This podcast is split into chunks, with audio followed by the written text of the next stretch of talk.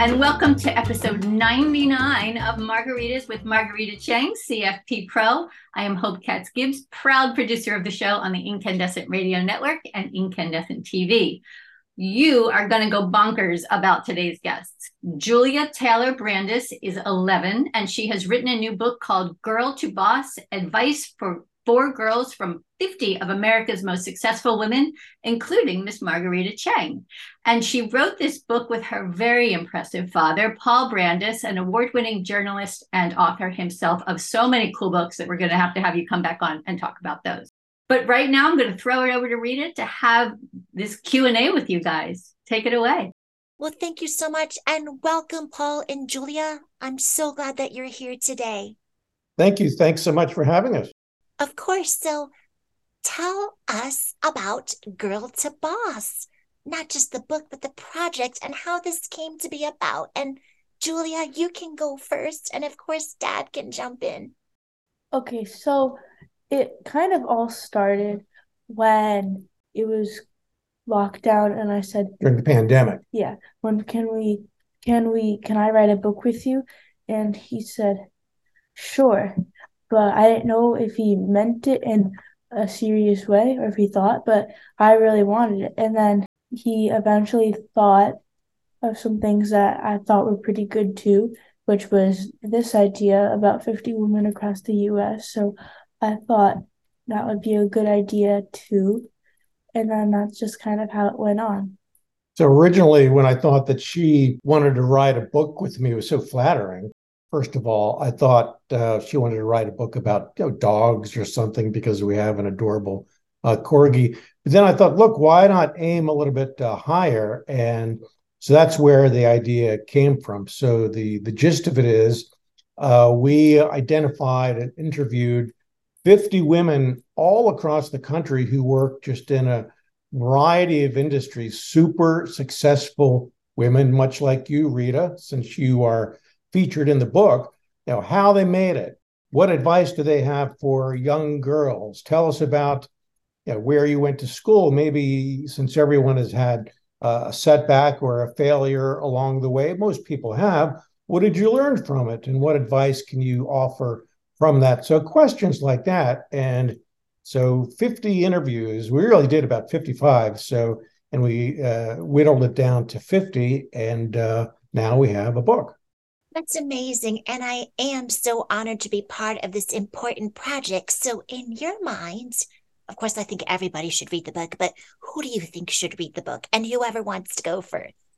So, I think people, I mean, girls from 8 to around 15 who want advice for when they're older, and maybe from around 15 to 20 who are thinking about when and what and where they're what they're going to do for college and where they're going to go for college so they can know what to do when they're older.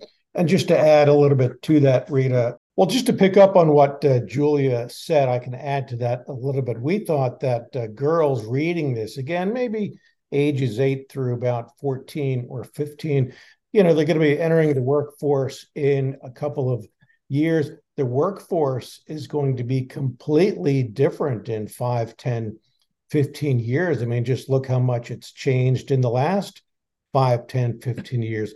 Companies and job categories that didn't even exist just a couple of years ago. So we wanted to uh, to use sort of the metaphor or the cliche rather skate to where the puck is going not to where it's been. So we tried to identify women in a variety of fields who are doing sort of very futuristic things. Artificial intelligence, obviously, is one big category, and we have a couple of women represented in uh, that field. So that's sort of uh, uh, why we did it and the approach we used to identify these 50 women. No, thank you for that. And I know you have some interesting data about women in the workforce. Was this one of the motivations behind the book? And each one of you can explain. Well, basically, we this is really the one part of the book that I probably did the most on, and Julie did most of the rest. You know, I think that uh, in general we need uh, more women in Congress, more women in state houses around the country, more women in C suites, more women uh, raising capital, starting companies, taking chances, reaping the rewards, all of that. And there's just tons and tons of data to show that women, unfortunately, are half the country, but they're very much underrepresented in a lot of these areas. So that's sort of, I explained that to Julia. I want not just my daughter, but uh, young girls everywhere to understand that the world is their oyster and they can do all of these things that men have been doing for such a long time. It's uh, time for women to uh, step up and do more and be more represented in uh, in a lot of these areas. Which is so beautiful, and I so agree. You're working with the charity. Uh, so, Julia, can you tell us more about the charity you have selected? So, first of all, I was born at Inova, right? Mm-hmm. So, and I thought, why not give the proceeds to charity? Because if I were to be in need, I would want help from other people. So, I thought, why not help other people who are in need?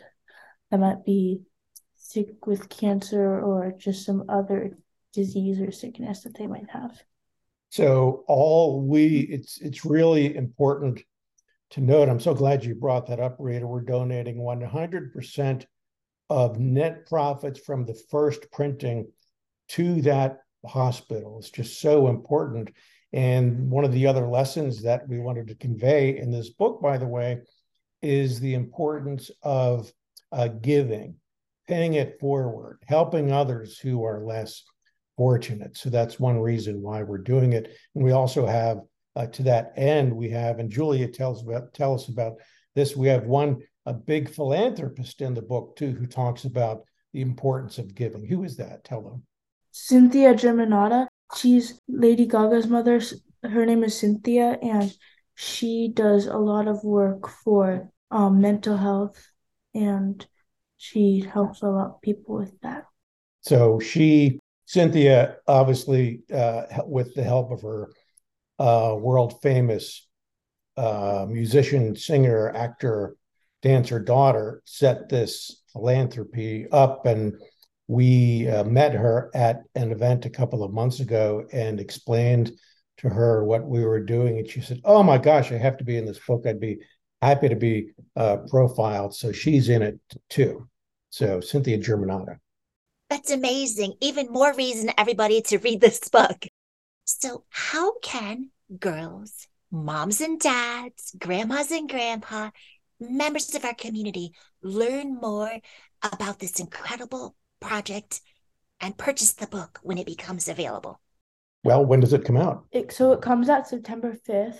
It will be posted on different platforms about it and they could probably click click on a link about it and they'll probably they can get a lot of information about it and order the book if they would like to read it. So it's on Amazon now, and the pre-sales. We're very blessed that the pre-sales have been uh, really good. Of course, available on every similar uh, book platform. It's going to be in Barnes and Noble and other bookstores, and we're also happy to announce that um, if you're going to be passing through any major U.S. airport in September, a bookstore chain at 46 airports across the country is going to be doing, you know, running a video on the book too. So if you're passing through Dulles or LAX or any place like that, hopefully you can go into one of those airport bookstores and see a little video that we're going to unveil in the near future. So that's pretty cool too.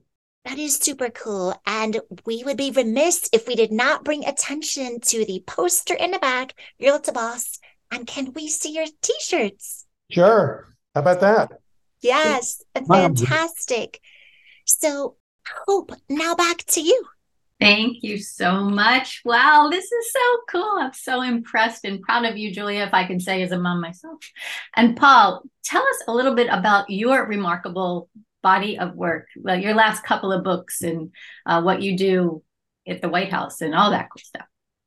Well, I've been really lucky to have had the chance to do a couple of other uh, things. I mean, I've worked all over the world and Moscow for many years and network television for many years. And I've been at the White House now for many years. And so, uh, uh, out of all of that has sprung a series of books White House history, presidents, U.S. military history, biography of uh, Jacqueline Kennedy that uh, came out. That's done pretty well. And I think the most recent one is um, it's probably for uh, uh, people who are interested in a narrower topic, the Kennedy assassination, which 60th anniversary of that is later this year. So uh, a look, a fresh look at that, and it's based on these 50,000 CIA and FBI documents that have come out in recent years. We looked at all of that and kind of updated the story based on what we learned from that.